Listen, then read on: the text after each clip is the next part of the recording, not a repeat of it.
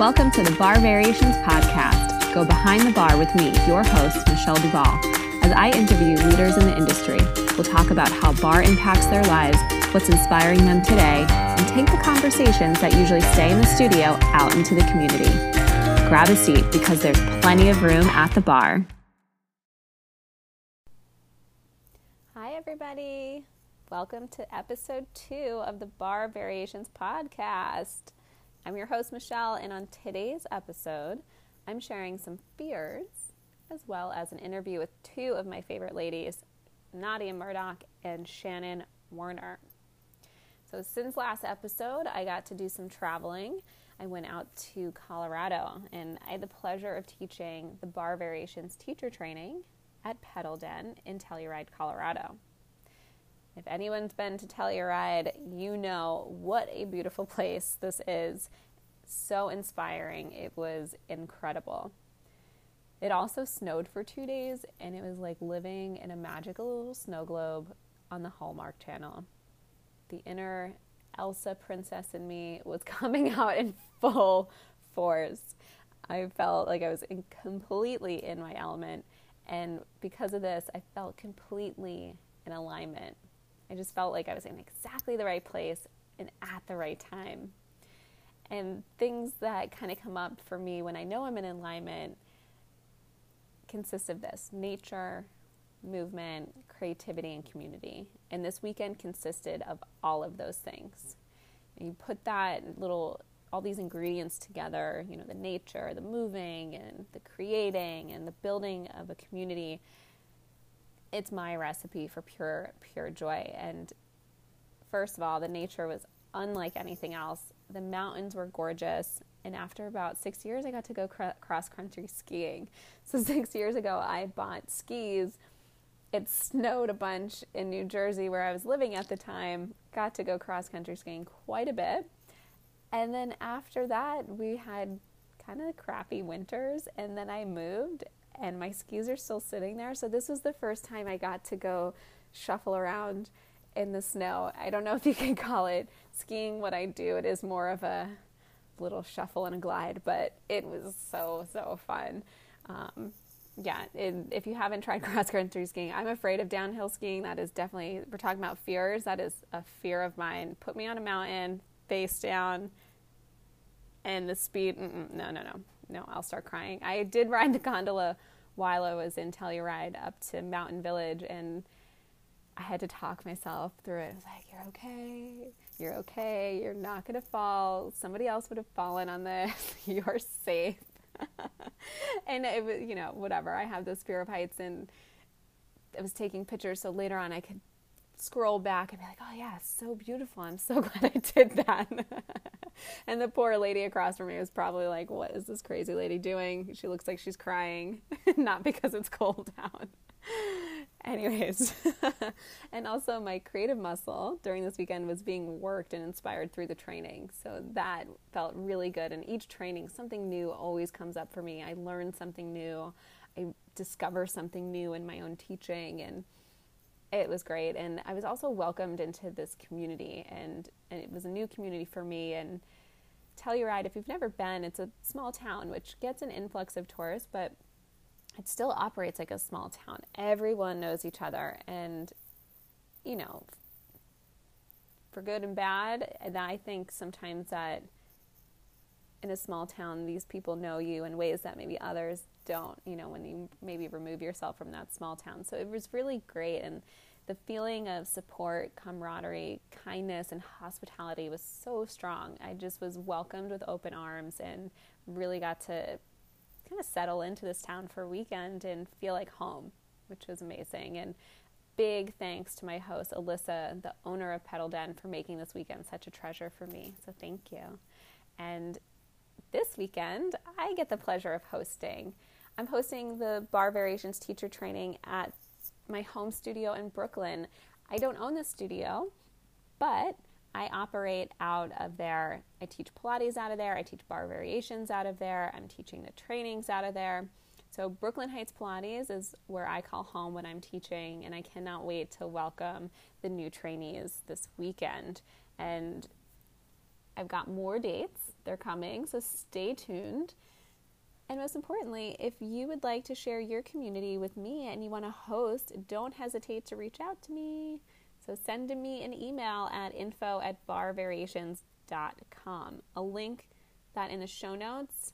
And if you have any questions or you just want to reach out, drop me a line. If you want to vote for your town for me to come to, send it my way, please. so before I dive into the scary stuff and the fears, let's talk about last episode's community question. So, last week's question was What inspires you about bar? And it was really fun to hear from all of you. And I'm going to share a couple of those because I think these two just nailed it right on the head and summed up what a lot of us had been saying or have contributed to this question and how we feel in general. So, first up, Mary said, quote, I stay inspired by engaging with people and my environment. I look to other creators, end quote. Thanks, Mary. And I agree. Finding inspiration from colleagues and mentors and engaging with others is a great way to stay inspired. You know, if you teach at a large studio and you're able to take classes with your colleagues, amazing. You're probably not teaching in exactly the same way. And even better, if you live near your mentors or teachers that you look up to, another great way to kind of tap back into your roots, you know, where you learned from and rediscover things that you maybe have forgotten about or learn new things that they're offering up to you. So, engaging in this way, in person to person, is so, so important. And we get more inspiration nowadays too all around us so from social media. So if you can't get person to person the internet's amazing. This is such a great way too to engage with others and it's a great tool that we have to fuel our own creativity and our own fire to teach right? Little clips that we see we can follow teachers in other cities we can you know chat and ask questions and it's really, really great. So thank you, thank you, Mary, for sharing that. And next up is Lindsay. She shared, quote, in my opinion, I am inspired to explore and learn other formats of fitness when I train or teach bar. I am now learning about Pilates, heavy lifting, and Buti yoga. The bar method I trained in touches a little on each of those formats. I find myself exploring and learning the Pilates positions and exercises, especially during our core segments. We also have a few lightweight arm segments, so a complete understanding of how the muscles work and what, mu- what the muscles do is essential. Lastly, we incorporate fun and feisty cardio combinations, so I get inspiration from my Buti yoga. I was a dancer for many years and took classical ballet classes while in college, and I'm still in love with dance. I'm thrilled to come back to my roots and be on the other side of the bar, the teaching side. Unquote. Thank you, Lindsay. It's amazing. So, like Lindsay, I also come from a multi-disciplined background. You know, many years I was a dancer. That's kind of where I got my movement start. I started as a very tiny human taking dance classes, and I went through college for dance and um, dance professionally and found Pilates through that. And as the years roll on, I've gained various other trainings, have those under my belt, and I love being inspired and influenced by each of them. It makes my classes rich with information, and the movement diversity makes it so much fun. And I know this week on social media we are talking about fun, and it is fun. If it's not fun, then why are we doing it? We have to move and let's not make it a chore. Let's keep it fresh and silly and exciting and interesting and whatever fun means to you.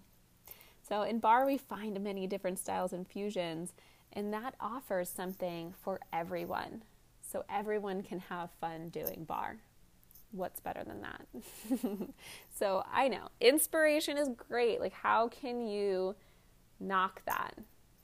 But what happens when that inspiration starts to feel overwhelming?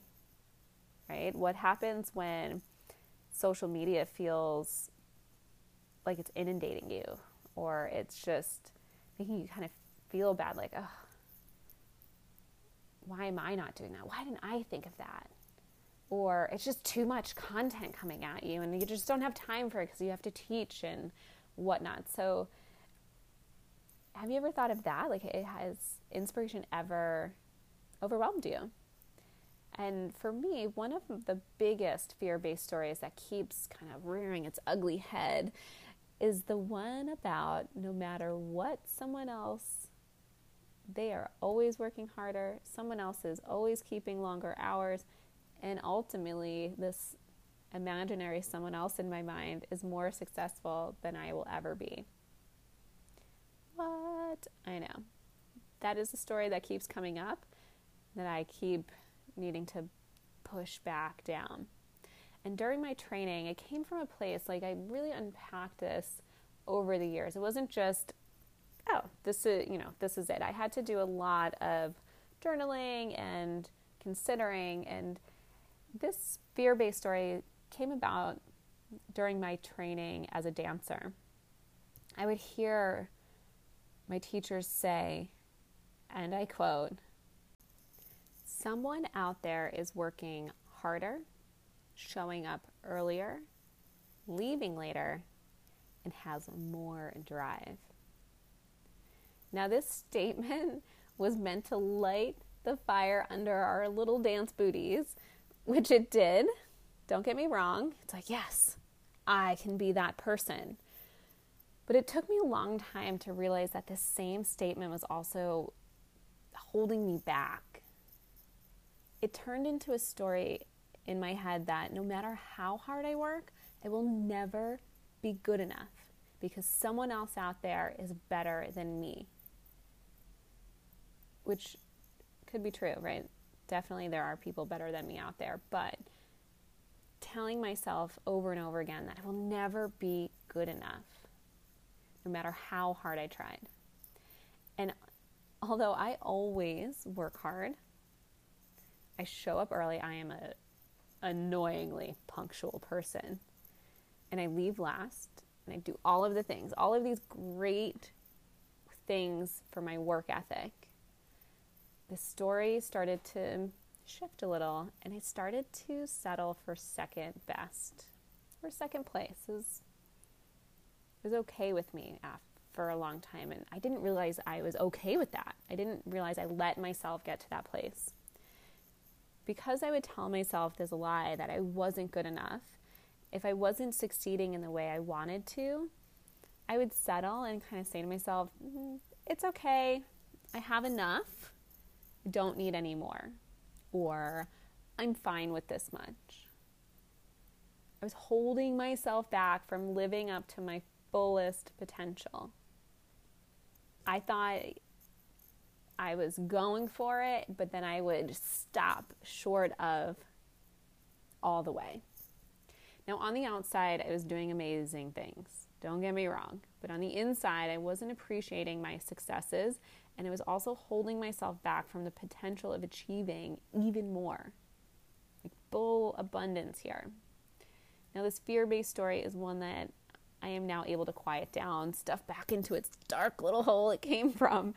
And what helped me from unblocking myself was to start to just recognize that this fear existed. So when the noise starts and the I'm not good enough start to get louder, I start by saying to myself, preferably not out loud on the subway, because, well, I mean, sure, fine. Maybe on the subway, shout it out onto the rooftops. Why not, right? Don't hold back. Anyways, I say to myself, okay, I hear you. Got it. Okay, now let's move on. Simply recognizing, I hear you. That's it. I don't have to believe it. I hear it. And I just let it go and move on. The letting go part we'll get into. Don't you worry. We'll talk more about that in future episodes for sure. But right now, just the simple acknowledgement of, I hear you. That's it. I know I'm not the only one that has these fear blocks. And so, wherever you are, subway or not, in the middle of the grocery store, in your car, raise your hand if you're with me. Anyone look at you? I'm just kidding. Okay. I'm such a nerd. I'm sorry. But we all have these things that we tell ourselves that are just not true, but we believe them and we hold ourselves back and we get into this block where we're not fully accepting the abundance that we could be having in our lives. So, for this week's community question, I want to know what stories are blocking you? Okay, so what fear based stories are potentially blocking you? Share with me by emailing me at info at barrevariations.com. So I cannot wait to hear from you and let's start busting through these myths. So, all right, guys. So, next up, I'll be sharing my interview with Nadia Murdoch and Shannon Werner. These ladies and I have teamed up for a one day event in San Diego on March 10th called Barre Babes Unite. We will be talking all about this, so sit tight and, you know, relax maybe. Yeah, sure, relax. Sit back, relax, and enjoy the show. Are you a bar addict, a social butterfly, or just getting started in bar fitness? Do you want to feel good and look good during your sweat session? If the answer is yes, you must visit fitforbarre.com and shop their exclusive activewear and athleisure styles designed for your bar workout and beyond. From hats to bar socks and everything in between, each piece from this female owned boutique has been bar tested and approved from the best in the business. And with free domestic shipping, easy returns, and a buy now, pay later option, fitforbarre.com provides an online shopping experience fit for a bar queen. So go ahead and treat yourself to some new apparel from fitforbarre.com. You deserve it. Happy shopping. Hi, listeners. Thank you for joining. And I'm here today with Nadia Murdoch from Nadia Murdoch Fit and Shannon Werner, owner of Relevate in San Diego, California. Welcome, ladies. Just a little bit background about them. Shannon holds a 200 hour yoga teacher certification through Radiant Yoga and YogaWorks and received her bar certification through Bar 3. She is certified level 1 STOTT Pilates instructor and is currently working towards her full certification. And Nadia is a nationally recognized fitness coach, bar instructor, and published author and regular on air fitness expert, as seen on E! News, Fox, Today.com, Self, Harper's Bazaar, and Life and Style, just to name a few. And after changing her own life via her weight loss journey to a healthier lifestyle, she became dedicated to sharing that power with others through her company, Nadia Murdoch Fit. And Nadia holds a BA in psychology, certified in bar and pop Pilates instructor. Welcome, ladies. Hello. Hello. Thank you so much for having uh, us. I do have to add, Shannon, I believe you have your PhD. I, I think I, I do. that wasn't in the bio I got, but I have to throw that in there. So, uh, yeah, back a long time ago, I kind of earned that along the way. yes, earned, I think, is not a strong enough word for that one. Um, well, welcome. And we all got connected through the lovely Instagram. And I've had the pleasure of meeting Nadia in person at one of the Barre Variations Creativity Workshops. And now, through social media, through connecting, we are co hosting a one day community event called Barre Babes Unite coming up on March 10th in San Diego. So I'm so excited that we get to connect in another way. Some of our audience and listeners here can kind of hear our conversations that have been happening behind the scenes while planning this event. And I just want to thank you again for joining, sharing your story, and being on this podcast. Oh my gosh, thank, thank you. you. I know that was a long intro. It's two of you. um, so now your turn. Um, let's get started. Nadia, I want to hear from you. How did you get your start in movement as a kid or maybe later in life? I want to hear the beginning of your story. Yeah, sure. So, as a kid, I was actually born with a heart murmur. So, I was hmm. restricted with a lot of activity that I could do, but I always found myself gravitating to it. Like, I wanted to do dance, I wanted to do tennis, But because the heart murmur didn't um, correct itself, my mother was very hesitant and eventually had corrective heart surgery at 18. And so I feel like that really kind of set my path for fitness, even though I didn't immediately fall into it. I first got my degree in psychology. You know, you try to do the the the logical thing out of college. you know, you have your parents breathing down. There's no career in that, you know. So, you know, I went that route, but I kept finding myself going back to fitness. And um, as I was working, I got my degree in psychology and my master's in PR, and I ended up doing event planning. Crazy. Amazing. So then I found myself uh, still loving fitness. I had gained a lot of weight in college and I just became really involved in trying to better myself and lose the weight. So I started writing for um, a site back in the day called examiner.com. It's no longer around. And when I was doing that, I, I, found myself rushing home to do that. Like I didn't even care about my nine to five. I just wanted to do everything fitness. And at that point, that's when I was just like, what am I doing? I'm wasting my time. Uh, I'm not happy. And as soon as I gave that up and launched Nadia Murdoch Fit full time, I was just really, really happy. I'm really glad I did that. And I love that I'm able to take my personal take on my wellness journey and be able to apply that to my students and clients. Amazing. I love how you say the logical choice. I had to do a lot of convincing. I have a degree in dance performance, not even education, like straight up, how do you perform on stage degree. so um, I think my parents were happy when I uh, actually got a job and they're like, oh, wow, like you can do something with this. yeah, because when they're not aware, they're like, my parent, my mom's a nurse, my dad's an accountant. They're like, what? What are you doing? Like, it was just so foreign to them. Mm. But there's so much out there, especially now, there, too. There is. And do you think your mom being a nurse kind of um, influenced a lot of your choices as a kid with movement because, you know, she was maybe of too much knowledge of what's going on with your murmur and all of that? Definitely. Because I really, again, because she was so fearful um, a lot of the the wellness in the home was what we ate. And you know mm. there was never junk food. There was never like you know pizza was a treat. Um, so i think that that really helped to follow me and throughout my life. And like and that's what i'm teaching my own child. So definitely from that point of view she definitely influenced me Mm-hmm. And Shannon, how about you? What was your the beginning of your journey slash deviation into PhD life? yeah, man, it's a long story. Where to begin? I mean, with in terms of movement, I remember being really the opposite of what you would think a fitness instructor would be. Kind of awkward. I was more in the music, into music and arts as a kid. Like I loved.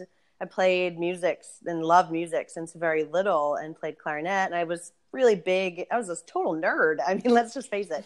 Um, I just loved studying. I loved school. So I remember my parents putting me into softball long ago and just kind of fumbling my way through. Like, didn't love it. My dad coached me. Um, tried to go through high school sports, just wasn't into it. And of course, I ended on ended up doing band and music and all of these things. But I remember specifically working out and feeling this immense sense of ease. And back then, I mean, talk about this in the 90s now, like, you know, tapes of, you know, these aerobics oh. tapes oh. or like a ski machine yes. or something like that. But just, just feeling endorphins or like going for a jog, which was kind of like a walk a yog maybe. It wasn't even like a jog.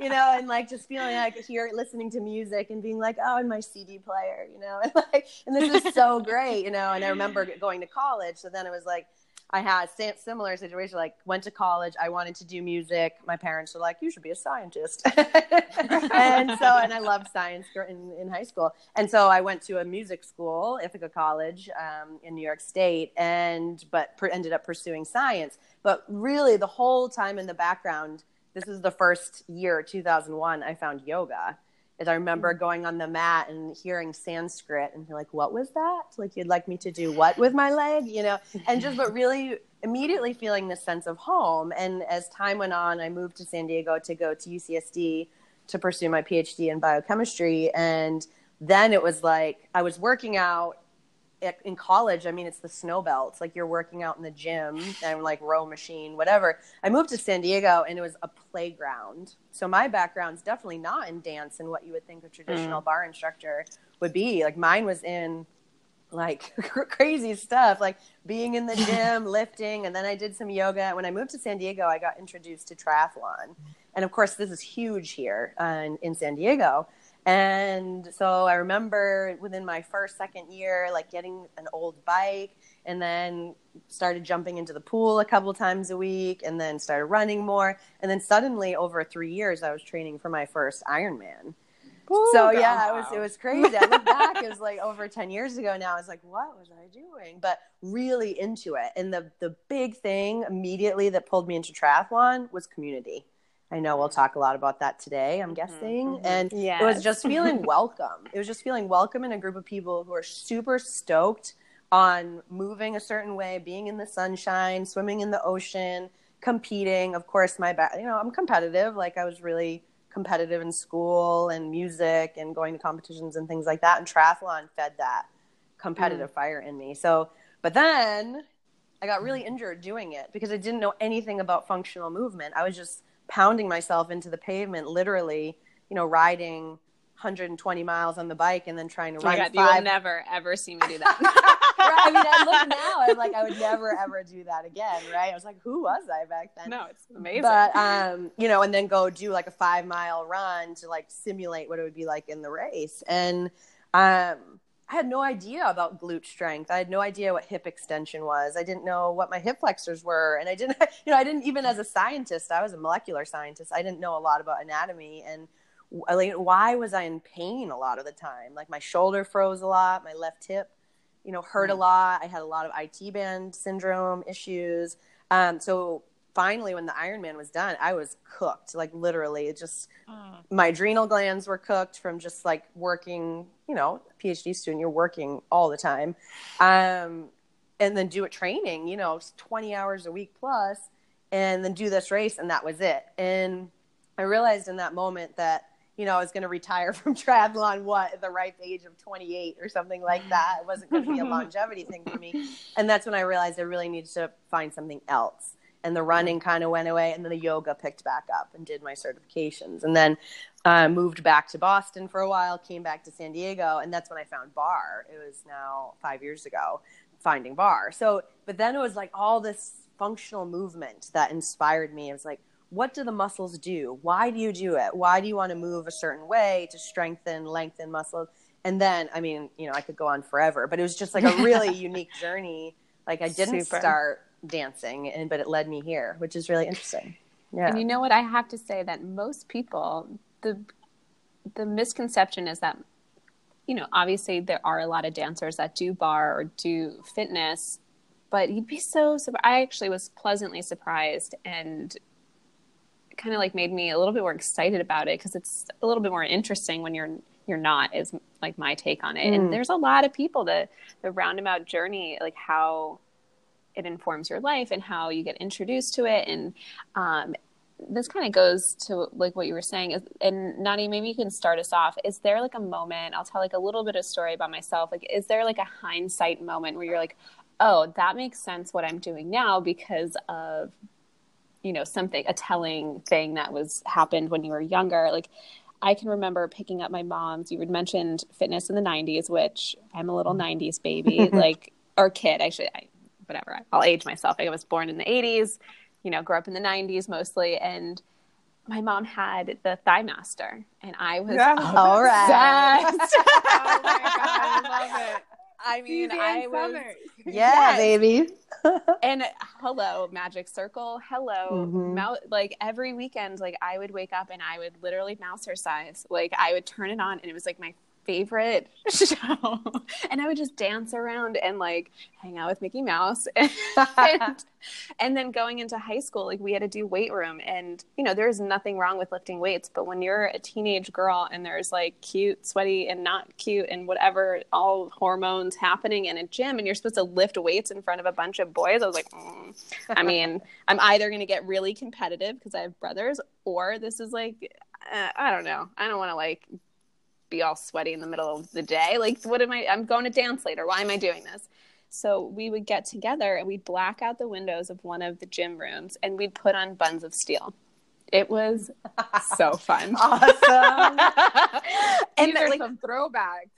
yes, I'm like those. Oh, and VHS. There was no DVDs, Yeah. and so Yeah.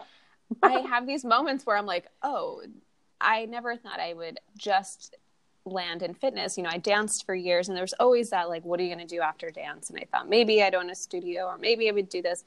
But see, looking back and remembering those things, I'm like, oh, it was so obvious. And I'm like stealing my mom's thigh master. Like I was meant to do this. so Nadia, maybe you can start off. Is there like, um, you know, just a moment or a story that you have that you're like, oh, it, the roundabout way starts Yeah. to tie together a little bit. Totally. So I'm pretty tall for my age growing up. So I always felt it's sort of like from a mental because my whole tagline is train your mind, change your body. So I always felt bigger, even though I wasn't big. But that's what, oh, you're so big for your age. And that just kind of like hung over my head. So I was starting to become obsessed. Uh, I wouldn't say it was unhealthy. I would say at times it was um, because back then, you know, if you were a size seven, you were fat.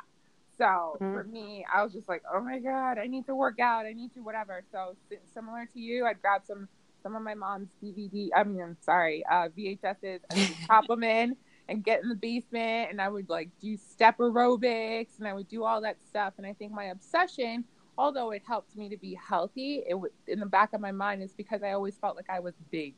And so now when I when when people to this day, people are like, "I'm so big." I'm like, "No, you're not." Like, you know, and I, and I like that just really just pulls at me because I because I I know where where where they're coming from, and it's it's the comparison to others. So I really Mhm. try to uh, tie that feeling of me as a 12 year old, eight year old to this day when I'm working with someone because people are so hung up with what other people look like that they're not concentrating on themselves. So I feel Mm. like these little experiences from working out in my basement, I did like a teen aerobic class in my local gym with my friend. It was like a limited thing. You had to go with your mom. Like I feel like I've always loved fitness, but I think my love for fitness, the purpose of fitness for me changed over over the years. Like originally it was to be um, like Tyra Banks, but then oh, uh, you know, to present day, it's about being healthy and happy with myself. So That's I love that, and I mean, just saying like you know your twelve year old old self. Like I was somebody who was always a mover. It was oh, it was just second nature to me. And when it comes to body image, we all have that story or that kind of limiting belief of like, oh, I'm too fill in the blank. I'm too Right. tall. I'm too short. I'm too big in the hips. I'm too like we can all pinpoint a spot in ourselves that we want to change and that I think we can remind ourselves that everybody wants to change something and you shouldn't want to change it. But those are natural thoughts and natural feelings and kind of getting comfortable with that trigger a little bit or that limiting belief and being able to quiet it down and being like no i like feeling healthy. I like moving. It's fun. It's you know i'm with my friends or i feel community or you know it it changes. But when you're when you're younger it can be you know for me it was about the performance i wanted to be perfect i wanted to get it on the right count and, and that now to me it's like i just want to move i want to feel good Yeah. you know um, so Shannon, how about you? Is there like a, a story in your band days or maybe before of kind of realizing like, oh, this makes sense, like sure. where I am oh, now? so many points, but I really can echo what you both shared. I mean, uh, growing up, I it's funny over the holidays. I was visiting my parents and was looking through pictures of from baby years up through college, and there was a point where just my weight turned, and I just became kind of a chubby kid, and it it ended up continuing and persisting through you know sixth grade. I kind of bloomed early and had pretty bad skin early on. Hormones kicked on pretty early. So I was picked on a lot. Um, and then being kind of on the smarter end, of, like nerdier end, you know, just put those two things together. You can imagine like high school wasn't as fun as, you Mm. know, some people look back like I could relive high school. I look back, I'm like, no, thanks. You know, it was, it was pretty No tough. you. yeah. And I'll be, you know, I'll be really transparent. Like when I first turned to exercising, like similar. Like I didn't do Suzanne Somers. I don't know if anyone remembers. Maybe the listeners will remember to, um, Tony Little, like his videos. Oh my god! Yes. yes. oh yeah, my mom had his videos. Oh Oh, I can. I have like all of his little quips and quotes. Sometimes I Can say we just them. have a moment for that ponytail? Right? Can we just have?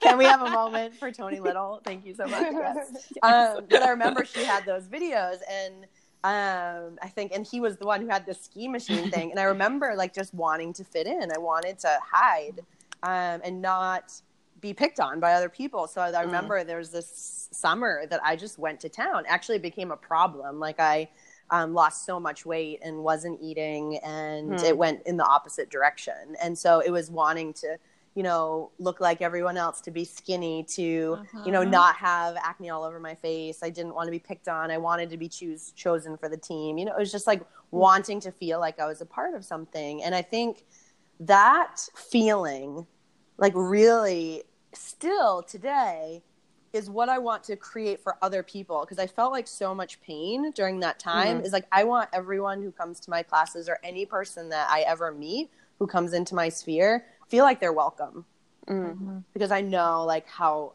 painful it is to like feel like you're not welcome.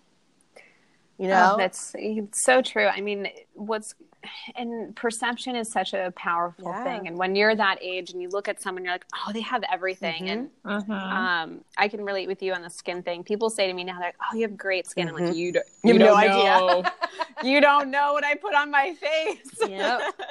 and Mhm. also, and like with body image, Mhm. I am the same size, same weight pretty much for the last 15 years of my life. And I was a really skinny kid, but I also blossomed early and I was, you know, 11 years old with big boobs and a big butt. And that's not cool to be bigger, like, you know, developed than everyone else when everyone's walking around flat as a board and you're like, why do I have these boobs? and yeah. and so I was always uncomfortable and it informed the way I dressed. I didn't want to show them off. I didn't I wasn't ready to feel sexy. I felt uncomfortable. It felt Mhm. gross. And and you know, I'll get comments like, "Oh, like, well, you know, your body." And I'm like, "Thanks, but like it also comes with some baggage that I've had to get over Absolutely. and because what looks like what you might perceive it to be, whatever that is, it might not be what that person's feeling. And I've always too um, was very conscious of that, and like as a teenager, and I can remember an incident. Somebody made a comment in like an English class and really just judged me, like thinking, "Oh, well, you're just kind of like one of the cool kids," and I was like, "I don't even know what that means." Number one, number two, I.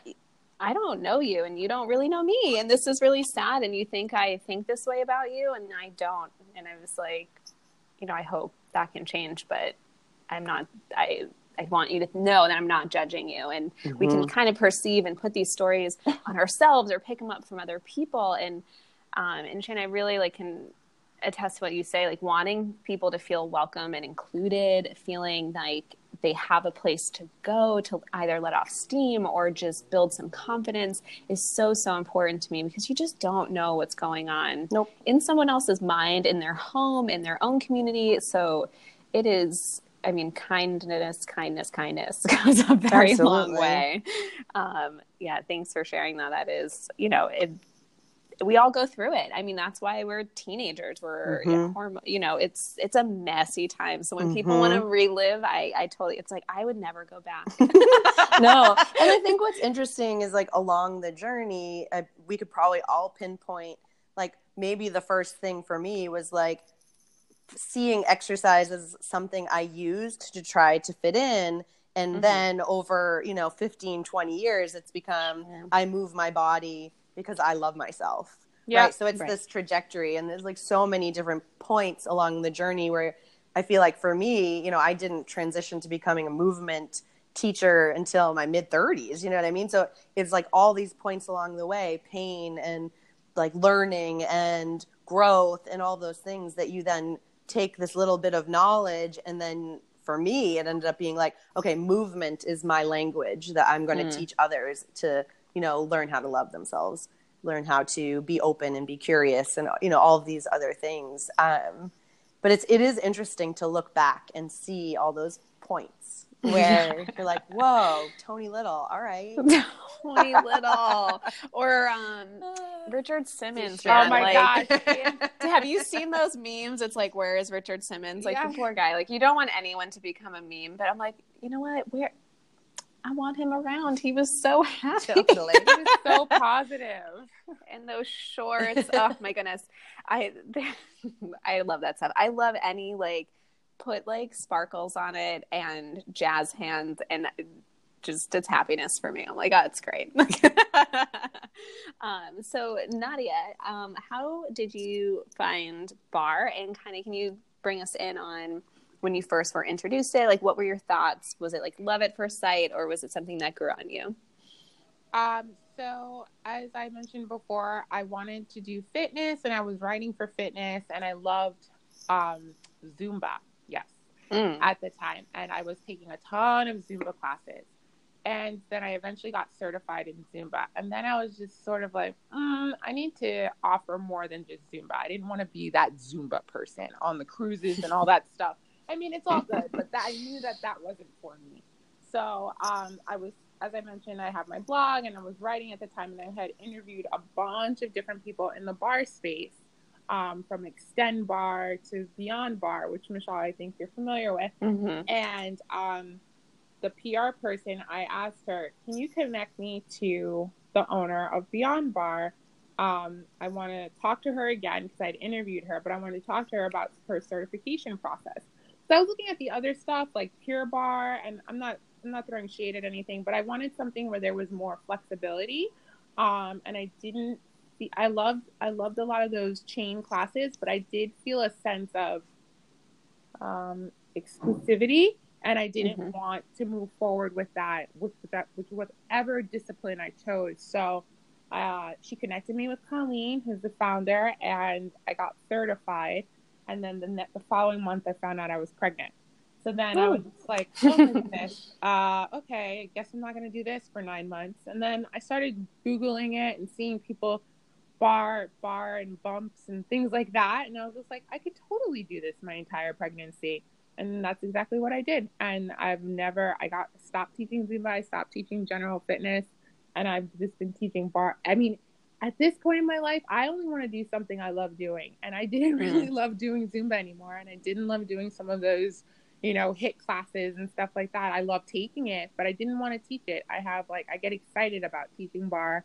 And I knew that I had found something that that was for me. So that's how that happened. That's awesome. Now, how old is your little one now?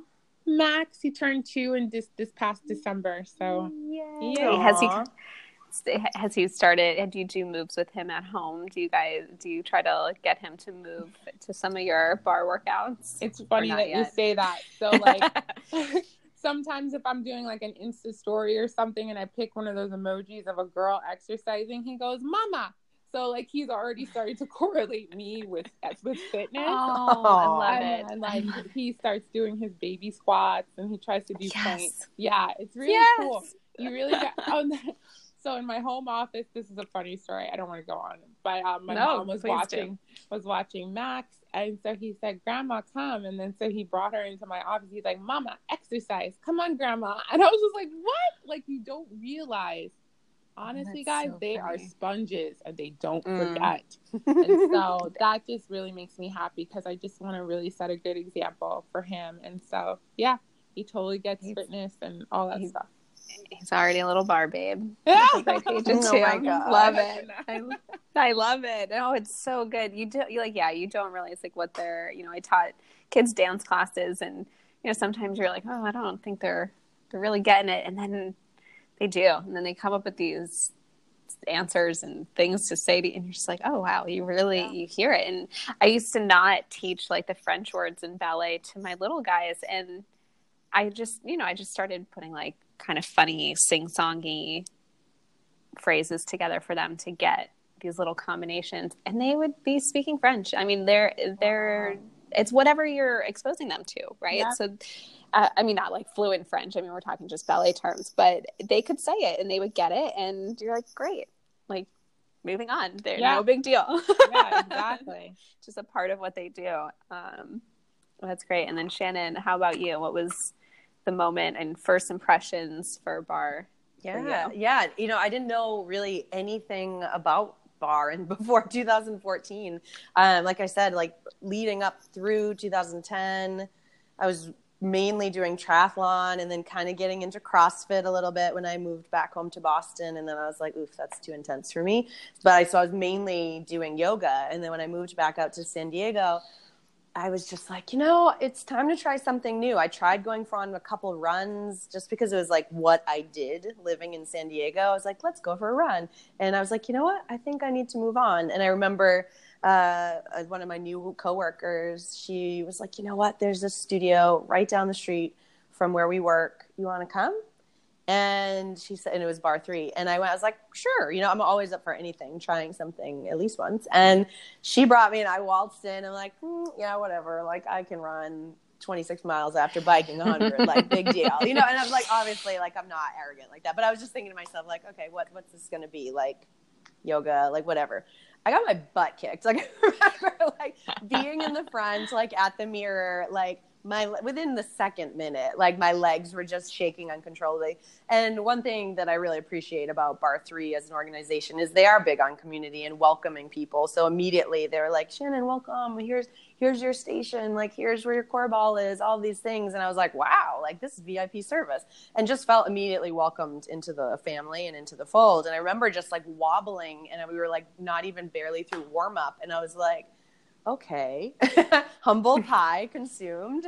And I remember the music just being so amazing. And as I mentioned, like music is at the core of my being. Like everything is about music. It's one of the main things I love about Relevate and creating classes is the music that I use to tell a story. And they just, it was just amazing. I was like, oh yeah, this is that, these are some jams I could get into. And that was it. Like within a week, I was a member there, and that that was the end of that. Like I was obsessed. I was going five times a week.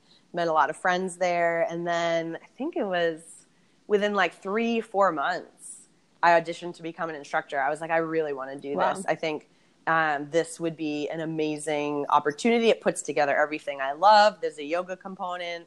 Um, there's like shaking and quaking, and there's music and super high energy, and like I feel like your endorphins kick in right away. I was like, I want to learn how to teach this. And I, I actually, was funny. Like I went into the audition being like, okay, like there could be a chance. And they didn't take me the first time around because I was such a new client. And um, the owner and my good friend now, she was like, oh, you know, come back, come back again. Like, don't give up. And I stayed and just like die hard, kept staying at the studio. And then another season went by and auditioned. And that was that. Became an instructor. So yeah. Gets you. Gets you. gets just like the hook. There was a hook. Yeah and i never like, pictured myself like i look i laugh sometimes and it's like i never would have thought that because i my dream was like open a yoga studio and open this and but you just have to be open to the mystery. You know? exactly. I mean and then it all like kind of makes sense like all of the things that you love and that you drives you forward mm-hmm. comes together yep. you know movement and music and community. It's all it's all right there and finding finding that purpose, even whatever you do, and we're all very lucky that we get to do what we do full time mm-hmm. and love it so, so, so much. And I know that a lot of people don't. And I've had these conversations, and people will be like, oh, well, you get to do what you love. And it's like, okay, well, I don't love it every day. Like, I don't always want to wake up Monday morning. Like, I love what I do. I do. I love, love, love it. But there are sometimes I'm like, oh, I gotta answer this email. Like, I putting it off. Like, I don't want to do this today, or I just want to sit on my couch and watch all of the Netflix, or I just want to, you know, whatever. And, you know, finding whatever is for you, whether it is your job, what makes you money, or whether it's finding outside of your job that passion or that hobby, or, you know, if you're a student of barre or student of movement, finding those things that, you know, just push you forward, that brighten your day where you can do the mundane and the boring and with happiness almost, you know, and I don't know if you've watched that. I'm very, I mean, clearly I'm very into Netflix, but that Marie Kondo, like the art of tidying up, you know, mm. does this bring you joy? It's a mundane task and the things we have to do. You know, we have to brush our teeth if we want to keep our teeth in our mouths. Like we have to clean our laundry. You got to like do the chores and finding joy even in those things because it's going to lead you to your passion. I mean, I think is so so important, and we're very lucky doing what we do. Um, maybe you guys can kind of chime in on, you know, maybe the non-barre teachers that might be listening of, you know, the importance, or maybe just how you infuse your passion and your purpose into your everyday life. And Nadia, if you want to start us off. That's a heavy question. I'm sorry. Yeah. I was like, really? We're going spiritual. we're going, we're going for it. it. Sorry. Oh I know. God, I know. love it. so my passion and purpose in my everyday life, right? Is that what the question yes. is? Okay. Yeah. So I, as I said earlier, I was really, I've, I've had jobs where I was just not happy, and because I wasn't happy in my workplace, that that transcended into my personal life. I was grumpy. Mm. I was snapping at people, and my husband, who was my boyfriend at the time, said he saw a complete transition when um, I decided to launch Nadia Murdock Fit. I was more, ha- you know, I was a delight to talk to. I wasn't, I, wasn't, I didn't need a cup of coffee to have to say something. And it's it's funny because I didn't. I was like, wow, that I you don't realize how you come across to others because you're so engrossed in your unhappiness, and you're Mm. like, Ugh, that you don't realize like, damn, I was I was nasty, I was bitchy, and um, it really it just it really showed me that life is too short to do stuff that you don't like doing. Like, you know, as Michelle said, there are ups and downs for, for what you're doing in life. It's not always roses. You know, you got to do some of the mundane stuff. But, you know, at the end of the day, I don't mind being up 12 o'clock at night when Max, you know, Maxie's fast asleep working on a blog post or, you know, an event coming up or whatever. And like, that's how I knew that I was doing what I want to do. I think it's very important. And I think so many people like, well, I got to work a nine to five. Like, well, yeah. Um, but you know, you can always find your purpose and your passion. And until you figure that out, that can be your nine to five. That can be your life. I think society has trained us to think you have to work for the man. You can't do what you want to do, you know? And it's not true. It's so not true. I'm like listening to a lot of podcasts and books. I've told Michelle about this, crushing it. I'm obsessed um, Girl Wash Your Face. These are all people that work nine to five and are now living with passion and sharing it with others. So I think it's I think it's very important just to listen to your heart. And as crazy as it may sound, you can make that your passion. It can it can sustain you. It can be your living. So I think that's really important. I hope I answered your question. yeah, that was great. I mean, it, it yeah, it's so like what brings you joy and if you're doing something that isn't bringing you joy, it does come across. It infiltrates your entire life. And when I got out of, co- you know, I went to school for dance. There's no money in that, and the money that's in it is very small unless you choose certain pathways like teaching or owning a studio, and not maybe not even teaching, teaching higher level, I should say. And I graduated and the market crashed. And guess what? No one's giving to the arts. No one's hiring. Definitely no one's paying you to like do modern dance and roll around the floor. Like no one's paying for that. They might pay to see you a little bit, but nothing to sustain. And um, it's been interesting to kind of come through that. What that was like, what, 10, 10 years ago now? Like two, yeah, what are we, 2019, 11 years ago, you know, big market crash and seeing friends that had to put dreams on hold or thought they were going to do something for the rest of their lives and had to go back to school or change their minds or not pursue something because they couldn't afford it. And i think it made us very resilient in the us as the collective us but like resilient in the way of like okay if i have to switch it up or if i'm not making any money anyways what am i going to be doing? Or like how can i figure this out? And i think it's Mhm. really blossomed or bloomed these really creative entrepreneur pathways for so many people Mhm. you know and i never thought i would be doing a podcast i never thought i would be Oh my gosh. doing yeah. my own website i mean i think it as horrible as that moment in time and the you know ripple effects of it it's made our society i think challenge that 9 to 5 idea like can i can i do something different teaching barre classes can bring in money great like how i can make this my life you know so it is important it's life is too short and you know i'm somebody that wants to live till I'm like very well into my hundreds. I think that would be hilarious and awesome. and and it's a long it's a long but short time. So your time can go quick because you're having the best time of your life, or it can be dragged out minute to minute. Yeah. um, and how about you, Shannon? Could you? Oof, yeah. I mean, it's maybe such circle. a big topic. I feel like I, I, feel like this could be a whole podcast, like a, a, podcast with different themes. um, Absolutely. I feel like one of the things that I noticed, like growing up, I was totally in tune with the programming of you go to school, you need to know what you're going to do because you better mm-hmm. pick up the right major for yourself. And mm-hmm. then, of course, the major I chose required post education to the max, and you mm-hmm. wouldn't, you know, finally be able to get a job till you're in your 30s. And I was just really bought into this, all this information, you know, that I mm-hmm. had, this was going to be the path for me. And I remember getting my first job outside of finally like decades of school and thinking to myself, oh, this is it? okay. You know, and just feeling like, you know, year after year, my soul was just getting crushed like a little bit more. And then this thing of like, okay, well, you've worked this hard. It's important that you stay and give it that mm-hmm. good old best. You know, we're all from mm-hmm. East Coast. I'm from Boston. So it's like, you know, I grew up in this like you keep working, you keep going, mm-hmm. you keep fighting, all these things, and not stepping back and saying, "Oh, you know what? What's really important to me?" And for me, it personally took. Uh, I was traveling and ended up in 2010 and ended up coming back really sick and really a lot of health problems for several years that caused me to step back and say, "What's important to me?" You know, I never. And this is like I'm 32 now at that point. Like, what's important to me? What do I love?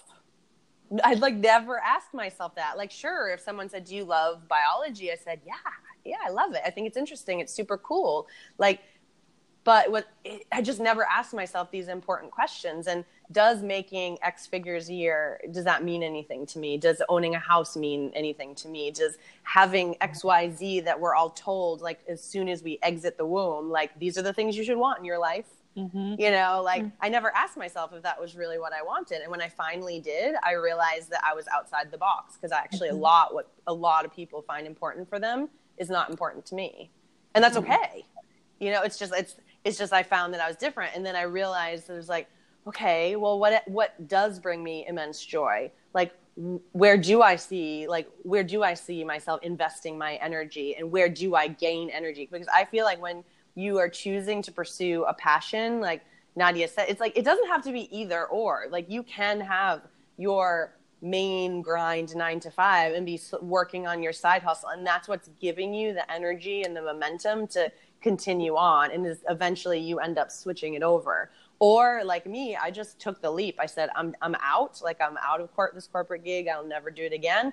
And I le- leapt. You know, four years mm-hmm. ago. Like and I was like, "This, I'm done with this," you know. And so it doesn't. The one, the one thing I'd want to impress on people is that there's no one right journey. No matter what podcast you listen to, to the entrepreneur who makes seven figures, like, "Oh well, I did it this way." like, please buy my program so you can do it too. Like, warning, mm-hmm. warning. Like, that's not how it works. Like, at all, at all. And so it's, it's really so like stepping back. And you, I was just like kind of jotting down word things the other day and I, I wrote something down and I was like, ooh, it kind of hit me. It's like, you are your own best influencer, right? We see all these Instagram influencers. Mm. Okay, mm. these people are have some valuable knowledge bombs to drop. Well, how about you? How about yourself? Like, how about your own knowledge, your own intuition, like things that bring you passion? You know a hell of a lot more. Hopefully, I can say hell.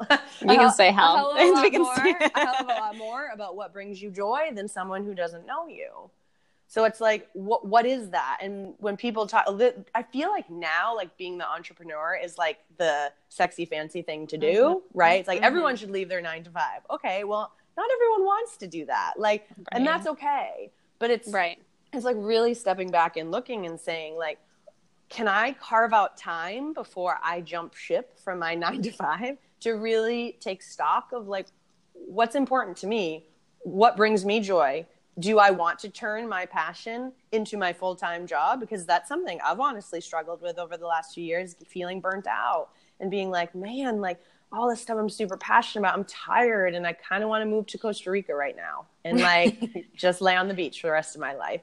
So it's like really stepping back and and being willing to have answers that are different than ex entrepreneur who made it or from someone who is killing it at their corporate job being willing to own what it is that you really want and taking a step from there and in your journey consistently stepping back and rechecking in like is this still what i want have i changed have i evolved and the answer is yes you probably have changed and evolved so yeah reassess. i I love that you said own it. I think today is a day that I've heard that word. I was had a question come in from somebody else, and this will be posted about, you know, on my social a lot because it's a question that keeps coming in of like, okay, I'm doing it. How do I own it? Whatever you're doing, whether you're a barre teacher or not, and I think that's the point, Shannon. It's like, how are you owning that confidence and your purpose and standing in your power in a way of being like okay this is what i like i or say like i love my nine to five job mm-hmm. i like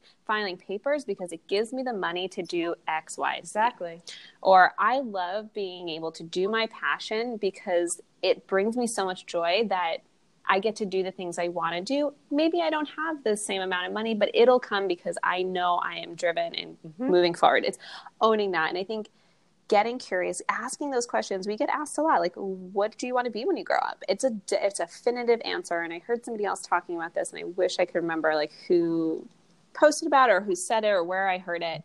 Um, but it's like it's not about getting to that end point. You're just always growing. Mm-hmm. It's not oh when I grow up. It's like okay, I I'm supposed to be a grown up right now, and I'm still just I'm still new at what I'm doing. I'm still figuring it out. I'm still but asking those questions, writing them down, and sharing them and owning it because you're sharing it it is just that is the key, the key, the key, the key. And, you know, in during like my day, it's like, okay, like if I'm having a day where, you know, I don't maybe want to answer so many emails or I'm like, oh, I got to do these like mundane tasks and I'm not you know, knocking my emails. I love answering everybody that emails me, but I'm talking about like making doctors appointments, stuff like that. It's like I don't want to get back to my insurance company. Like that's annoying. So, mm-hmm. but when I have those days where I'm not feeling, you know, sunshine and rainbows, I've given myself kind of ways to kind of tap into that. And for me, like if I take a walk, like that to me, like clears the head. Like just put me on a path somewhere, anywhere. Walking in the city, walking out in, in nature would be great. Like I found a few parks near me that I can look at a tree. I mean, it's winter right now, and we're kind of in that winter blues on the East Coast, right? We don't have the luxury of just always opening our doors and it being beautiful. And so I've had to kind of figure out different strategies of like, all right, well, kind of in a little bit of a rut. What are the things that will kind of warm me back up? is it just feeling warm do i just want to feel close to someone do i need to pick up the phone and call a friend or you know having these different tools so whatever you're doing whatever pathway you're on or journey that you're on or trajectory wherever you're going you'd always tap back into your higher purpose or your your mission as a human like and feeling good about it and not comparing and not going back to the 12 year old self that's like, oh, well, you know, she looks like this and I wish I could look like that. Or she has this job now and I wish I had that job. Or, wow, that influencer life looks so amazing. Well, guess what? There's like, 48 hours that was behind that mm-hmm. post and post production and mm-hmm. oh yeah 100% and they're and, and it's still their job and it's still that's a job you know so it, the sparkly things that we see all the time it sounds sexy, it sounds great, but no matter what, we're all going to have to work hard. And it's about finding those ways, I think, to make it joyful for the long haul. Mm-hmm. Agreed. and um, so, Nadia, outside of maybe fitness or something like that, where do you draw your inspiration the most? Um, you talked about support. My brother is my best friend, and mm. you know sometimes when I'm feeling like, especially after I had my son, I felt like there's no way in hell I can do this. Um, you know, I felt really, really overwhelmed, and I, I still get um, bouts of that. from time to time. I want to do so much, you know. And so, hmm. you know, he is oh, he has been my biggest cheerleader. He, I mean, he's one part of the reason why I lost the weight after college. He bought me a gym membership for a year, and like he was just like, "Hey, I know you love the gym. I know you can't afford it. Here, go enjoy." And like, hmm. really find him to be like the biggest support. So anytime I'm feeling kind of stuck or unsure, he he encouraged me to start my own podcast. He has really been a great sounding board for me, and I think that um, it'd be nice if everyone could have that. But if you don't, pulling from people you know, like the Michelle Obamas of the world or whatever, wherever you Oh, read that book. Read that book. wherever you find your inspiration, know that you can be inspired. I feel like a lot of people feel like they're stuck and that's it. And um, you know, you did talk about the glitz and glamour that people see outside looking in, but it's a lot of hard work and people don't realize it's not always rosy. I may post pictures of my family, but right now there's a stack of laundry I'm looking at, and uh, you know I'm curled up sick. So like, but I feel yeah. like wherever you can find your inspiration to get you revved up again, it's so important. And I think for me, it's my brother, and you know just taking a moment for myself sometimes to reflect on some you know go to mantras and like just like re. Sometimes you just need a break. You know, sometimes I feel I need to go go go. And you know, mm. it's okay. It's okay to take a nap. It's okay to you know watch your favorite show. And then like in the past, I felt lazy. I'm like, oh my god, what am I doing? And actually, when I take that moment away from everything that I have to do, I come back that much better. I have a more clear head. I can get stuff done more efficiently. So I think it's important just to find your inspiration where you can and be be kind to yourself.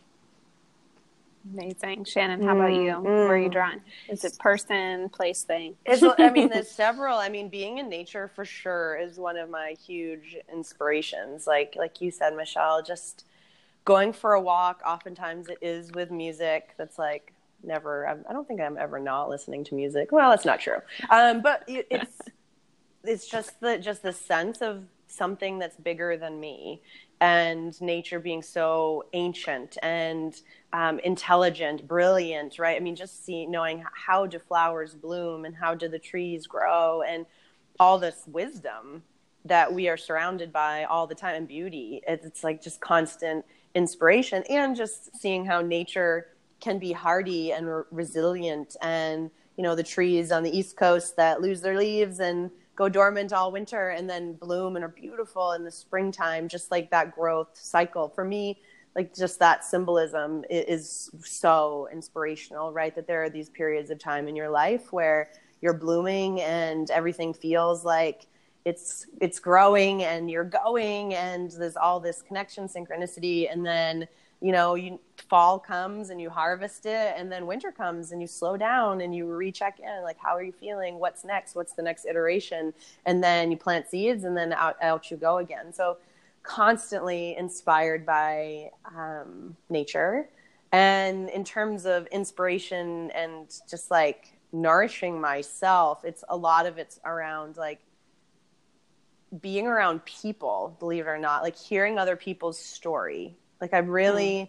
a lot of times when I'm talking with someone or go out with someone, I love. Maybe I should be a podcast host one day. I love asking questions. Like I could just ask people questions about their lives forever, and like I can be on the street and just I can I like talk to the Whole Foods clerk like forever. I'm just like everyone behind me is like, "Are you are you leaving, lady?" I'm like, "I want to know about you." Right? So it's hearing people's story and and hearing uh, you know, not that I want to hear about people's hardship, but it's like hearing how people overcome things and and really I like to maybe it's the coach in me like to pull out those pieces and say, "Look what you did." Like look what you overcame and look at the strength that you have inside. And to mm-hmm. me that really fills me up to see like resilience and the power of the human spirit and those kind of stories of people coming together and supporting one another. So I feel really inspired by that. And I feel like creating more story around that is so important now in the world we live in, right? So, absolutely. Yeah. I mean, I am opposite of you. If somebody starts talking to me at the cash register or in my Uber, I like shrink down and I'm like, you can't see me. Like, I am, I'm actually a very, very shy person, believe it or not, even though this is But because I can't see people that I'm talking to, I have a much easier time I'm a phone gal, let's put it that way. and I've always been like super shy, like to the point where I literally like would slither across the street and like not knock on my neighbor's door and just waited for them to notice that I was there so I could come in. Like I was painfully shy Aww. as a kid. And I, although I don't spark, I'm better now. Like I can, I definitely can hold a conversation. It, it takes me more to a long time to like warm up in a big group if I'm not in teaching mode. When I'm in teaching mode, I'm like a to- that's like my, I go into like theater mode. I'm a different person. But I do find like with the conversation said, I'm a big small talker, mm. and I, I think it's important to to ask about the weather. You know, like those kind of conversations people hate having. Like, oh, how, what's the weather today? Oh, it's snowing today. Oh man, like those conversations to me are like the gateway into someone's soul. Like if you can get through the weather talk, the oh man, the trains are late today, and you find common ground immediately. It always turns into something more. You, I always end up learning more about clients or about mm-hmm. people in my neighborhood or I, I enjoy that. I live with a lot of older people in my building, and you know, even today walking out, it's like, oh, it's not as bad today. Like I love that, and I think you can, I don't know, connect and find out things about people that you might not have if you're not the extrovert like Shannon is, chatting it up to everybody. I'm not always extroverted. I'm pretty introverted no, at home, but yeah, it's just it's interesting to hear from other people and it's just like connecting our humanity together because I feel like it's easy to say, oh, well, that person's so different from me. But really, at the core, we have the same needs and, and the same desires from our heart. So it's, um, it's, it's interesting. I'm constantly inspired by my clients. That's for sure. They're so great. Mm-hmm. And I mean, all three of us can truly say that like community is a big big part of what we do. And i'm sure it comes out in your teaching. So i know there's all different types of teaching styles. Like there's like boot camp type there's the cheerleader there's the like you know ballet master like really beating that t- technique in. Um, so i want to hear from you like how and maybe like three words or so like would you describe yourself as a teacher? Nadia how do you go first? Oh um i think i'm I like to make jokes. I like to have people feel relaxed. So um, I know because fitness was later in my life, I know what I would look for in an instructor. So I try to emulate that as an instructor. So I try to make people feel comfortable. Um, you know, I go over, I introduce myself, and you know, just make them feel at ease. So I think that's one. Two, challenging. I don't like, especially if you've been taking my class for some time. I want you to always feel challenged when you walk into that door. I don't want you to know every routine I'm going to do. I don't want you to know, I don't want you to plateau. So I really want you to feel challenged. And then three, I would say creative. Um, I try mm-hmm. to switch it up. You know, um, that's one of the reasons why I like where I teach. There's not a set way to teach the class. You could take the class with a different instructor and get a completely different experience, more of a dance background with me. I like i like to add some creativity and you know and then they love it. You know they complain but they love it. So, and so i think that's what i try to do. And i i did you know it's funny i didn't i didn't go in teaching my classes like this is what i'm gonna do. You know i had it written out. At one time i had a big poster board. I was like this is ridiculous. But with comfort and you know time i realized hey this is my style you know and um it's what keeps people coming. So i think that's I answered. Yeah. Perfect. Shannon, what kind of teacher are you, especially coming from Iron Man slash Iron Woman? I'm scared now. I don't let the yoga fool you. Well, that's there's some truth behind that. I don't know. Maybe you should ask the clients what these three were. I, hmm. I feel like I'm to ask that tonight in class, see what they say. But definitely starting out, it's welcoming Mama Bear. I mean, it's like the some if you're new, like I come right to you and say, "Hi, I'm Shannon. What's your name?" you know, ask them about themselves, what they're working with, injuries, things like that, show them where they need to be. Um, so welcoming is really the first most important thing to me. Um, I would say, I don't, is this a word? I'm an empowerer, like power. Like my classes are mm-hmm. powerful. And I don't mean that from like an arrogant way. There's a ton of power, like between the music and the way like connecting music to art different energies depending on what I would like the client to do. Um, there's just a lot of power behind it.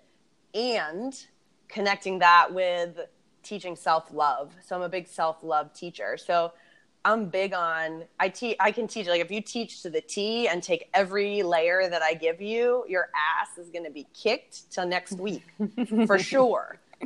And I give all these options within an exercise. It's funny. I had like a debate with a, an instructor once at a, at a festival that, well, you shouldn't give too many options. I said, well, what if this client comes in and yeah. struggles with mm-hmm.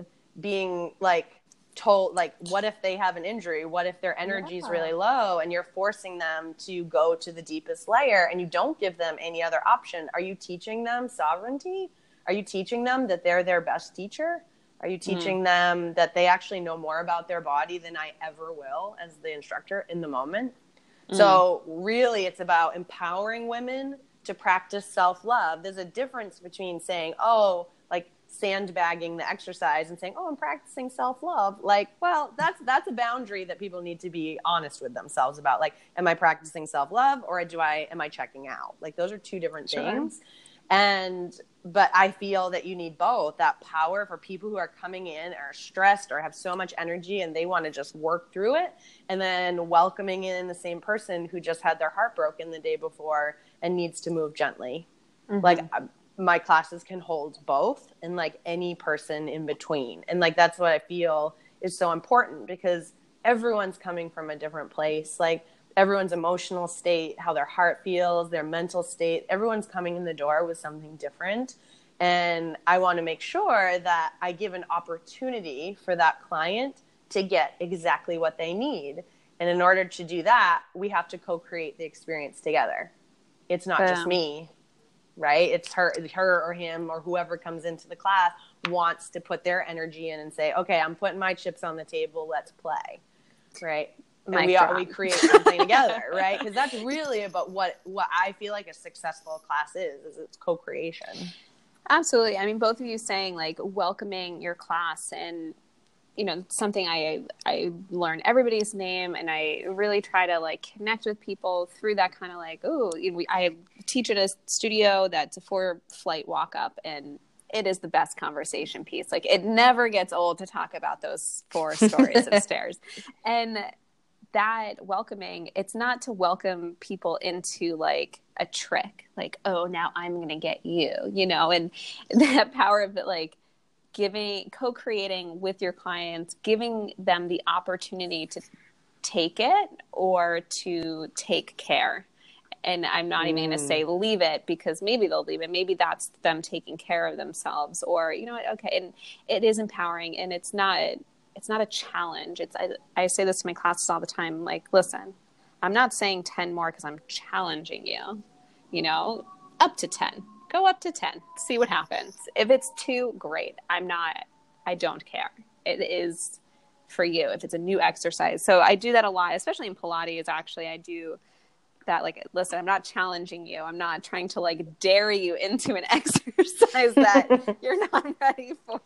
But we'll just see what happens you know? So I, I love that. And i love the welcoming aspect. And that's going to segue right into our Barre Babes Unite. So this all kind of came about. So Nadia and I had, you know, connected already through Instagram. We've met each other in person and we were just kind of always staying connected through our messages, through other things that we were going on. And then Shannon and I, same thing, Instagram is a beautiful place. We connected and we started posting things that we both it was resonating with us so we sent each other a few dms and it came up of like you know we should do something together and I was like, hey, I'm coming to California. Let's make it happen. And then Nadia, I got on her amazing podcast. You have to check it out. Mm-hmm. And, you know, she's like, you know, I really would love to do something on the West Coast. And I was like, girl, we have to talk after this podcast. Perfect. we like did it. We came together and had this vision of community and what Barre Babes Unite is. It's a one day community event for all barre lovers brought to you by the three of us. So it's the East Coast meets West Coast. And whether you are a teacher, a studio owner, a barre addict, or brand new to barre, this event is to bring you and like minded people together. And it's filled with classes and workshops and opportunity for learning and connection and fun. And we want people to experience different flavors of barre. You know, this is an industry where it's not just one way and we want to include everybody in that and we want people to see that it's it can be different and it's fun to be different. So there is a lot of things happening that day. You know, I said the classes, the workshops, we have fun, like swag bags, we got a pop up shop. We just want people to come feeling inspired, energized, and leave with a full heart and hopefully making lifelong connections like I feel like we have. So, mm-hmm. ladies, will you talk about Barre Babes Unite? Nadia, I'm going to have you start. Whatever sure. you want to talk about. um, so, just piggybacking on what Michelle said, it's a great full day event for community. And I, you know, I fell in love with the concept when I thought about where I was when I first entered the barre world. And I wish I could find events like this. And I'm hoping that all the attendees will walk away, as Michelle said, with a full heart, feeling connected, a sense, maybe even some accountability partners, some barre buddies. Um, you know, it's a place for like minded people to come together and really just experience the day. It's a workout, but it's also an opportunity to make new friends and make new relationships. And so we're super excited to head out to San Diego and meet up with Shannon at her studio. And then mm-hmm. Shannon, do you want to talk about how what this means to you for you and your community? Yeah. Oh my gosh, yes. So one of the things that I notice, of course, you look at different events and festivals and things that are out there. There's so many events and festivals around yoga, and there's more for Pilates. And what I just noticed is there's not a heck of a lot going on in the barre world. And it was really inspiring to connect with you both. And it was like, wow, two women that are just like really inspiring, positive, have a great message to share like want to talk about community want to be inclusive. And i was like please like let's make something happen. And it was just it's just so serendipitous that we're it's happening. And i just can't wait to see where this goes. But it's really important to me that everyone especially if you're a barre lover if you're an instructor if you own a studio you know you're you just take classes you've never taken it all that everyone feels welcome. There's no vip ticket that if you know bar for bar more than someone else that you're tr- treated differently right? This is like everyone's coming to learn. We're all on the same level. And even as instructors the, the three of us lead this event we are going to be learning right? And that's the beauty is that we can always teach each other. And who knows what can come out of it? Like another event other mm-hmm. connections more abilities to collaborate. It is just like so many opportunities. And that's that's really what i see being the most important outcome of events like this is meeting one another learning about one another sharing our passion laughing sweating burning um, teaching like all of it and and playing. And uh, like play as adults i think is really fun. And i think we're we're breathing life into this sort of experience for the barre world and you know it could expand to include other modalities who knows but it's really i think this is a first of its kind sort of thing certainly in san diego and i'm really excited for san diegans yeah. and people from anywhere can come to this so you're invited yeah i think like filling that need right there's all mm-hmm. these yoga days or even pilates days like mm-hmm. in workshops and and that's kind of you know they've been around longer right? So we're kind of in the beginning stages and it was really exciting for me to be a part of this to offer that to other people. Offer a day like you want to learn how to travel and do your barre workouts here we go. We're going to mm-hmm. learn about that. You want to learn how to like recover from class and calm your mind and find you know peace in your chaotic day here you go. Mm-hmm. Here's another fun way to, you know, we're going to do a fun with foam rollers workshop, like utilizing tools that you can have at home. Everybody, whether you're a teacher or non teacher, has a takeaway. And that mm-hmm. was really important that, you know, a lot of what I do is geared towards teachers, but including our clients in that experience, like bringing them in even deeper. You know, maybe they're curious. Maybe one day they'll be a barre instructor. Maybe they won't, but maybe they just want more of what they love. And having a day like that was really exciting. And I'm even more excited to see how it grows because it's not out there and, you know, not tooting our own horns like, oh, we're doing something no one else is doing. No. Like, that's not what I'm saying. It's more like, I want this. And I think um, one of you said earlier, oh, I think Nadia, it was you, you know, I teach in the way that I, I want to be taught, right? Mm-hmm. Along those lines. And, we're offering something that we would want to do. And there was a moment I think Shannon said as we were putting and continue to put it together, she said that, you know, I'd go. Mm-hmm. I, you know, if this wasn't us putting together, oh, I would go to something like that. Mm-hmm. And, you know, if if we're just as excited, we know that other people are going to get just as excited to have a chance to try something different. Or even if you're teaching at a studio, and I know I connect with a lot of people that don't have access to a lot of different types of classes, you know, it's a way to bring something different to mm-hmm. your area without having to maybe travel, you know, to the East Coast. So it's just, it's fun. It's going to be a fun, fun day.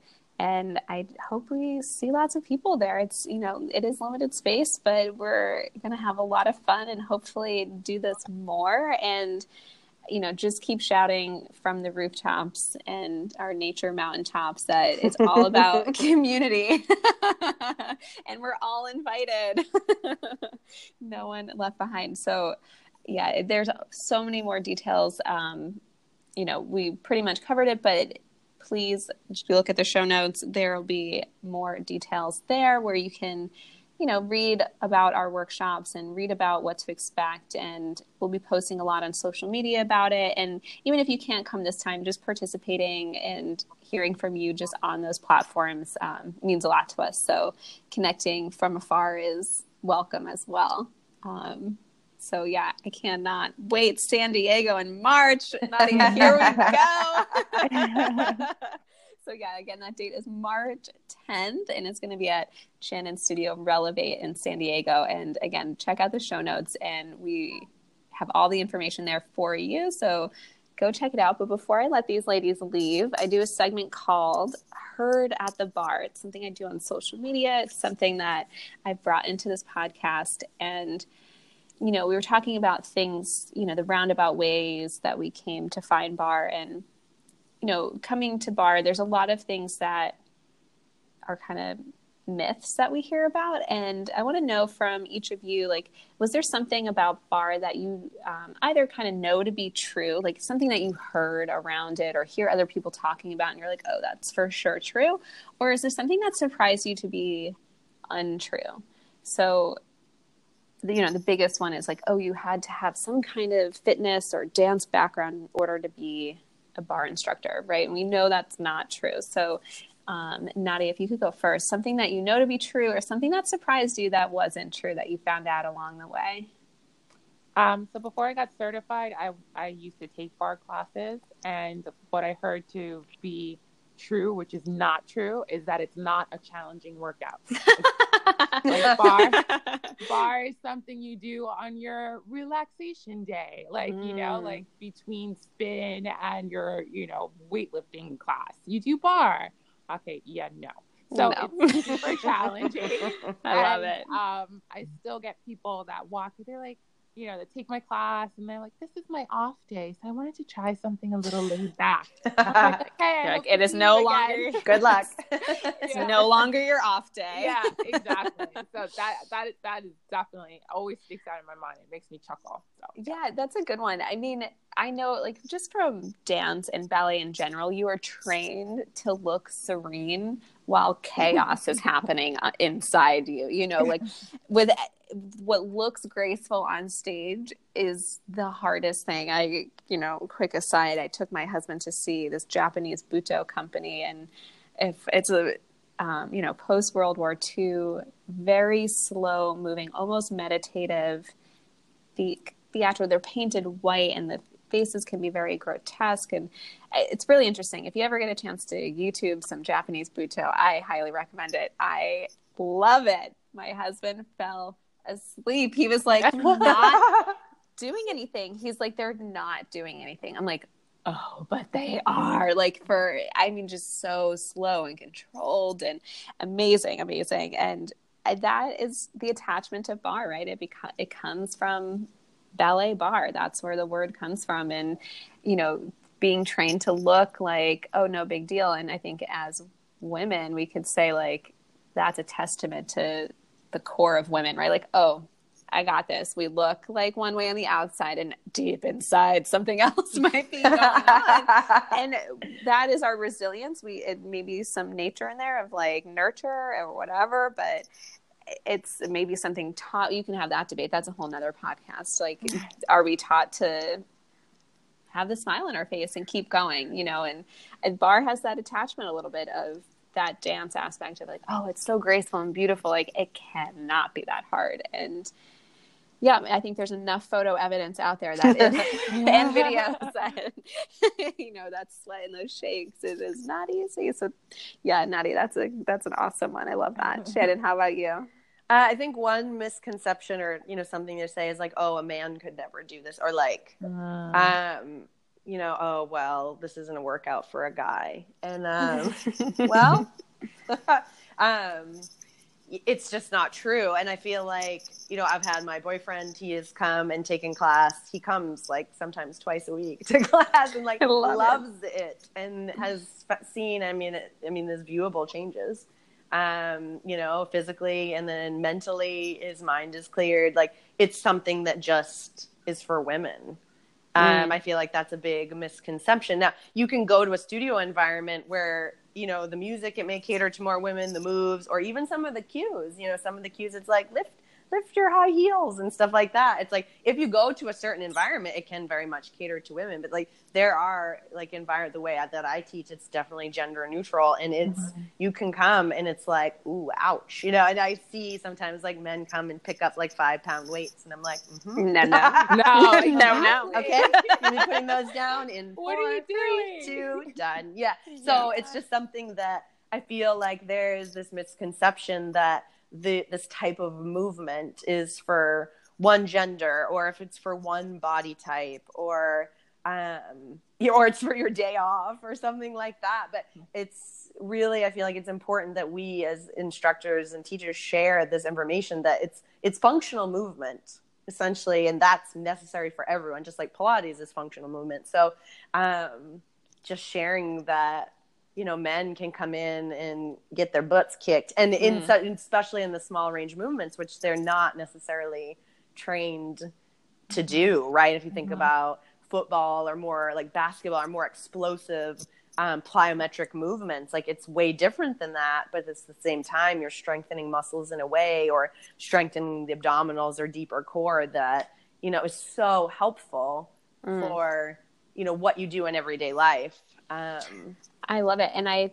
think what you touched upon of who you're teaching to that mm-hmm. and um, the cues that you're using. And when we talked about welcoming, like what are the words that we are saying to welcome not just an individual walking to class, but who we'd like to see in class. Mm-hmm. I mean, if if we, you know, the, I hear, you know, kind of a herd at the bar today that I hear is like, oh, this would be so good for guys. Okay, well, uh, you know, are you teaching in a way and it's fine if you're not are you teaching in a way that is geared towards women because your passion is to empower women mm-hmm. specifically totally or are you teaching in a way that is more functional training that your cues are not gender specific they're not the high heels it's not lift your you know bra line up it's not lift your boot you know mm-hmm. lift your seat i mean that's that is a cue i have to say i'm like i don't it, it's kind of funny to me. I, I know it's out there. Like I'm like, ooh, my seat. Like it feels dirtier than saying like like your butt. I don't know. Like I'm like, ooh, seat. I don't know. Anyways, that's that's here. Nowhere here, there, nor there. like certain words stick with you. You're like, mm. I had a friend growing up, flesh. That was her word. She's like, I never want to hear that word again. Oh, so, interesting. Mine might be seat. I'm not sure where that comes from. I'm like, oh god. But what are you know as teachers we can be very conscious of our welcome you know who are we welcoming and mm-hmm. if you mm-hmm. take a step back and you look at your website you look at your social media or you look at the words you're saying in class if you're in a big studio and I, you know i'm at a studio that teaches pilates and i do get guys in my classes and it, i do believe you know the training I had with some other teachers, it's the wording. You know, mm-hmm. I, I don't teach as if I'm a dancer putting on a barre or Pilates class. I don't teach as if, you know, it is just for women. And that's a specific choice that I make. So I have a different energy. And because I like teaching men, because I do think it's beneficial, it's a different energy. I get to mm-hmm. maybe like push it a little bit different. Um, I don't know. I, I think, yeah, it's being conscious of what you're saying. And if people are still thinking, oh, it's not that hard, or it's just for dancers, or it's only for women, we have to look at like how we're presenting it out in the world. Mm-hmm. Is it pink? Is it bows? Is it like who is the audience that you're trying to reach? And I think being very conscious of that instead of just wishing maybe, you know, having more inclusivity, like how how you're presenting yourself will attract what you want. And mm-hmm. um, yeah, I think you touched upon that. Like just saying those cues, like the high heels, like no, no, I don't know. Most men aren't going to want to like pretend they have high heels on unless you're teaching a class that people go to heels classes. You know, mm-hmm. there's another Instagram account that I can like many of them. You know, these heels classes are so popular and they're men and they're amazing. They're powerful, but who's in your class who you know change up that cue maybe or mm-hmm. try a different one or you mm-hmm. know there's one like you know kind of when like you're squeezing your arm into your side if you're trying to like pin your elbow into your waist and you know somebody's trying to find their lats in a way without just doing like a pull up or something i always say you know like imagine you're like holding all of your bags, then a beer, and then you're trying to call your friend on the other phone. You're squeezing it all underneath your arms. Those are your lats. And people laugh. You know, I used to say, like, imagine you're holding your purse at a bar. Like, we've all been there. You're trying to like hold that stupid clutch purse like mm-hmm. underneath your arm. But for a guy, the old school cue to that would be like imagine you're holding a newspaper underneath your arm like mm. oh my god like no. Like, or even a briefcase they're not hold like what would they be holding you know? Like i can say mail like maybe if you're trying to hold the mail get your groceries or whatever and then somebody calls you you got your phone. I don't know like it's not like just trying to like think of like what you're saying as to be true you know? And what you're attracting i think is you nailed it. And these hurt at the bars and these misconceptions, or even like the surprises, can be a surprise because then somebody walks in, they're like, "Oh, I thought this was going to be easy," and you know what? You proved me wrong, or mm-hmm. you know, mm-hmm. oh, I thought like you know, a guy comes into your house, oh, I thought it was really only for women, and you know, I didn't really want to dance, but hey, it's not dance. Here we are, you know. So, mm-hmm. so so good, and um, I'm going to lead us into speaking of um, holding a beer at a bar our next segment is what's in your bar? And that's a i know you like that one. That was a good segue. Amazing. Um, and then bar and you know i am a big tea drinker. It is cold so you will find lots of tea in my bar right now. And um, i want to know for you are you what's stocked in your tea coffee juice spirits beer, whatever kind of bar, kombucha bar. I want to hear from you guys your favorite drink of choice. Nadia. Uh, green tea. Um, I do drink coffee, but I think I've been trying to. I'll do one cup of coffee if I do an OV decaf, but green tea is just so simple. I don't need anything. Maybe occasionally some lemon, but I don't need anything but just a bag of green tea and some hot water. So green tea efficient. I am a green tea gal too. Are you a matcha girl or no? Have you not gotten the matcha train? You know, it depends. Like if I get a matcha latte, sometimes they're made way too sweet. Hmm. Um, I tried making it myself at home, not successful. It's so not the same. Just... It's not the same. it's not the same. So I was just like, you know what? Let me keep it easy peasy and just stick to my green tea. So yes, well, you are a mama entrepreneur trying to run a business and run a child, so I get it. Tea, yep. tea it is. Shannon, how about you? Uh, I love chai. Chai mm. is my mm. jam. Mm-hmm. Nice black chai, coconut milk, some cinnamon. Yum yum. Oh. I like mm-hmm. that. I like that. I know I'm also not a coffee girl. Like too much caffeine when you're yeah, like I don't think I need high it. energy already. yeah, it's like, it's good. And it's winter. We like we need some warm warm drinks these days. Well, thank you. This has been so amazing. I'm so happy everybody could kind of tune into what usually happens weekly um, during our meetings for Barre Babes Unite. Um, and thanks for sharing your story and your journey with all of us. And can each of you tell the listeners where they can find and follow you? Sure. Uh, you can find me at NadiaMurdockFit.com and Nadia Murdock Fit on Facebook and Twitter and on Instagram at Nadia Murdock. Awesome. Shannon. Awesome. So you can find our studio Relevate on Instagram at relevate.life. Same on Facebook, and relevate.life is our website. And you can find me personally on Instagram at shannon.werner, spelled with an E and not an A. Oh, there you go. Thank you, ladies. Thank you. Thank you so much. Awesome. You guys are the best. Thanks. Oh, Thank Thank you, everybody, for tuning in. If you'd like to write into the podcast, send an email to info at barrevariations.com. You can follow us all over social media at Barre Variations.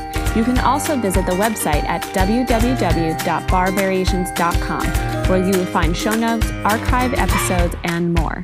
Subscribe to this podcast on Apple Podcasts, Google Play, Spotify, and wherever you get your podcasts.